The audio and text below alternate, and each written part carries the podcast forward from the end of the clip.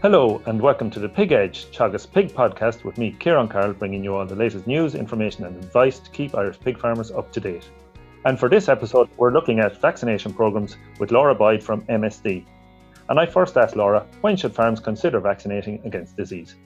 So, vaccination forms a key part of an overall herd health plan. Certain viral and bacterial diseases that are endemic to the pig industry or region should be highly considered for vaccination Active surveillance for such diseases is advised, which can be used as a tool to identify and monitor prevalence and aid their, in their control. If pigs are not performing well, have poor feed conversion ratios or live weight gain, whether they're displaying sim- symptoms of a disease or not, this should be investigated in depth with the aid of your vet. If a viral or bacterial issue is identified as the cause and a vaccine is available, vaccination is the logical next step forward. Okay, and like there's different types of vaccines there. So maybe could you just at the start here, could you outline the difference between types of vaccines? You know, live versus dead vaccine, and maybe touch on the, the use of autogenous vaccines. So when we talk about live vaccines, we refer to live as in meaning the virus is a live, non-pathogenic form that stim- stimulates a more rapid immune response. These can be used as a standalone live vaccine program or commonly as part of a live priming and a live and dead program immunity from live vaccines is shorter. Inactivated or dead vaccines are required to give longer term immunity and normally require two injections a few weeks apart or one injection following an initial live vaccine priming.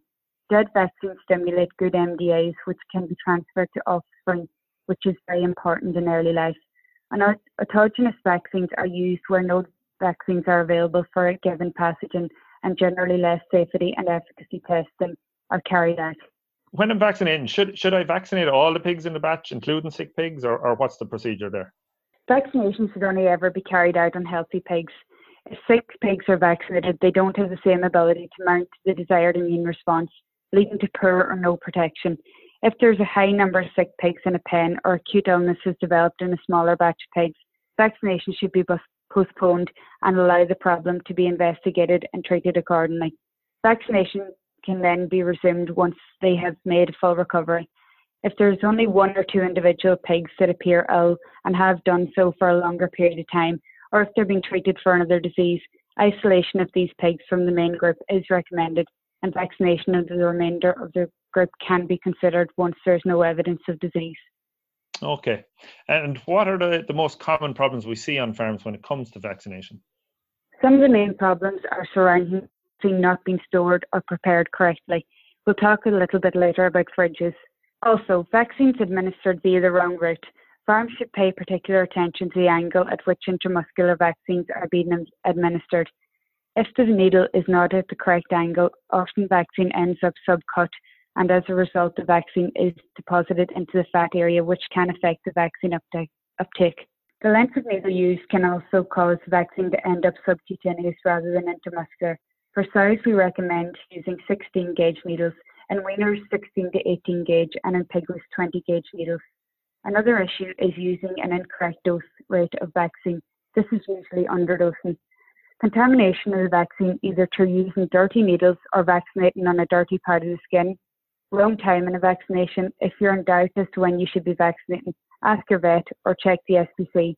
Pay attention to MDAs for particular vaccines at a young age Again, if you need further advice on this, ask your vet. If pigs are sick at the time of vaccination or were already incubating a disease, this can cause issues. Also, using chemicals to sterilise vaccination equipment, in particular when vaccinating with a live vaccine, be careful, this can destroy the vaccine. These are all points to watch out for. And you mentioned earlier about storage and fridges. You know, how important is it to store vaccines correctly? Yes, it's extremely important to store vaccines correctly. Both live and dead vaccines should be stored at the recommended temperature on the manufacturing label. The majority of vaccines require refrigeration between 2 and 8 degrees Celsius. If they're exposed to temperatures outside of this range for any length of time other than in preparation for vaccination, they will either be destroyed or have a severe decrease in efficacy. Also, vaccines come concealed within a cardboard box and should be stored like this to avoid direct contact from either sunlight or light within the fridge. Once a vaccine is mixed and prepared, there's a limited time period which the vaccine should be used up before it starts to drop in efficacy. Preparing the vaccine correctly, as recommended on the label, with the clean use of equipment is also very important. Finally, vaccines should not be stored from week to week. Once opened, it's recommended their use within eight, eight hours. And what can go wrong with fridges? Firstly, make sure that your fridge is working correctly. A maximum thermometer is the easiest way to make sure that the temperature is kept consistently correct. Also, making sure the fridge isn't overstocked, which only not only impedes air circulation throughout the fridge, but can what can happen is bottles get pushed towards the back of the fridge. And some on some older fridges, there's no ledge to prevent them getting pushed directly against the back of the fridge wall. As there's usually ice buildup at the back of the fridge, this can cause vaccines to freeze. And when the bung on the top of the vaccine bag is frozen, it allows air and moisture to enter, which can activate the vaccine without us knowing. Also, check that fridge doors are sealing properly when closed. What temperature should vaccines be stored at? The majority of vaccines need to be stored between 2 and 8 degrees Celsius, but check the storage requirement for each type of vaccine on the SPC. As I said, a maximum thermometer is the easiest way to monitor this. Should vaccines be heated or shaken before use?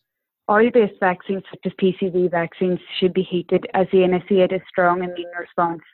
Heating the vaccine as close to body temperature, around 25 to 27 degrees, will reduce the severity of these vaccines on piglets.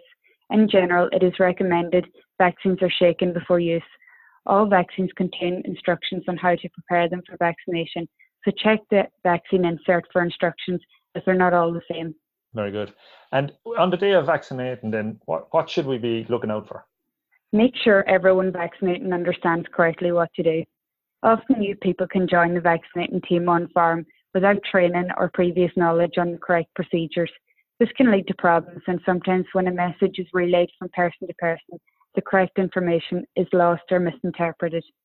Likewise, when we do jobs routinely week on week, we can become complacent on the small things, such as the area we're vaccinating and where vaccines being administered. It's worth paying attention to this as it could prevent problems in the future. Training staff can be arranged by companies such as ours in conjunction with your vet. Very good. And how do you know what age to vaccinate piglets at? So the recommended age to vaccinate for each specific specific vaccine is included on the SPC. These can be found inside the vaccine box or on the HPRA or EMA website.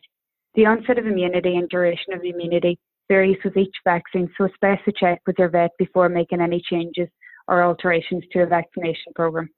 Okay, and sometimes we see a reaction or a lump on the skin, you know, of a piglet after vaccinating. What causes these, and, and what should we do if, if we see a reaction or a lump? Lumps can sometimes be associated with vaccination technique, so paying, paying close attention to how often needles are changed between batches. It's recommended that between each litter or every 10 pigs the needle is changed. If you're using intradermal vaccination with an IDA, there isn't the same concern surrounding blunt or burred needles. Also, make sure the area you're vaccinating is clean and the person vaccinating is using the correct amount of pressure when vaccinating.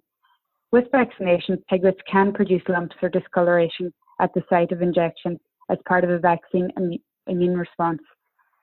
In most cases, this is normal and causes no concern, but we recommend that you monitor each case and, if required, you may remove them from the group to a separate area for a few hours and allow them to recover. It is not advised to lance or drain the lump, but if there is a concern, contact your veterinary surgeon. And in terms of staff, then, given the vaccines, what is the risk there regarding needle stick injuries? So, this is an area we try to highlight and create awareness on farm. Studies show that over 80% of farm workers vaccinating animals have stuck themselves at some point during vaccination, and needle stick injuries are often only minor but can be very serious. And it's important that if this happens, we know what to do. What type of situations result in these injuries? Like most situations, rushing during vaccination can cause issues. It's understandable that when large batches of pigs are being vaccinated, we feel the need to push through work and to try and get them done.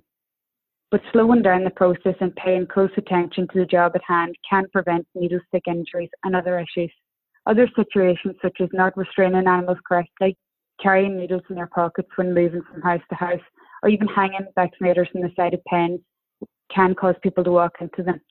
I know most farms will have a container for discarding needles and sharps, but if this is something you don't use, we strongly advise you use an approved sharps container so if you do encounter a needle stick injury, the advice is wash the skin with soap and water immediately.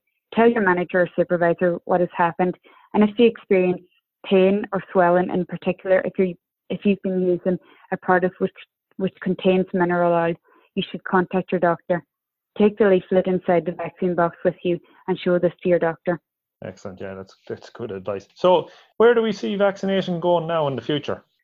Vaccination, along with strict biosecurity measures and improved husbandry, is front and centre for the future of disease prevention and control. Antibiotics have been overused and misused in the past to control disease, and with the threat of multi drug resistant bugs, we must be more responsible about our use of them. Our aim is to have healthy pigs, but if we take antibiotics out of the equation, we really rely on vaccination to control disease. We are seeing demand for new vaccines in the market, such as ileitis vaccines, which has a strong prevalence in Irish farms. This is an area which would have traditionally been controlled using antibiotics. And just, just to finish up there, something that's very topical, I suppose. What what can Irish farms do uh, in light of current African swine fever risks uh, along the Eastern European border? And are there any prospects as regards to vaccination against African swine fever? Yeah, so firstly, ensure no pork products are consumed on farm. Implement proper biosecurity protocols, in particular for visitors or staff arriving from affected African swine fever regions. Regarding a vaccine, there are numerous companies trying to develop an African swine fever vaccine, but there is no licensed vaccine on the market yet. That's great. Thanks very much, Laura. That's it for our latest episode of The Pig Edge, and my thanks to Laura Boyd from MSD for joining me on the show. Don't forget to rate, review, and subscribe on Apple Podcasts or Spotify so you never miss a show. And for more farming information, go to teagasc.ie. I'm Ciarán Carroll, and thanks for listening.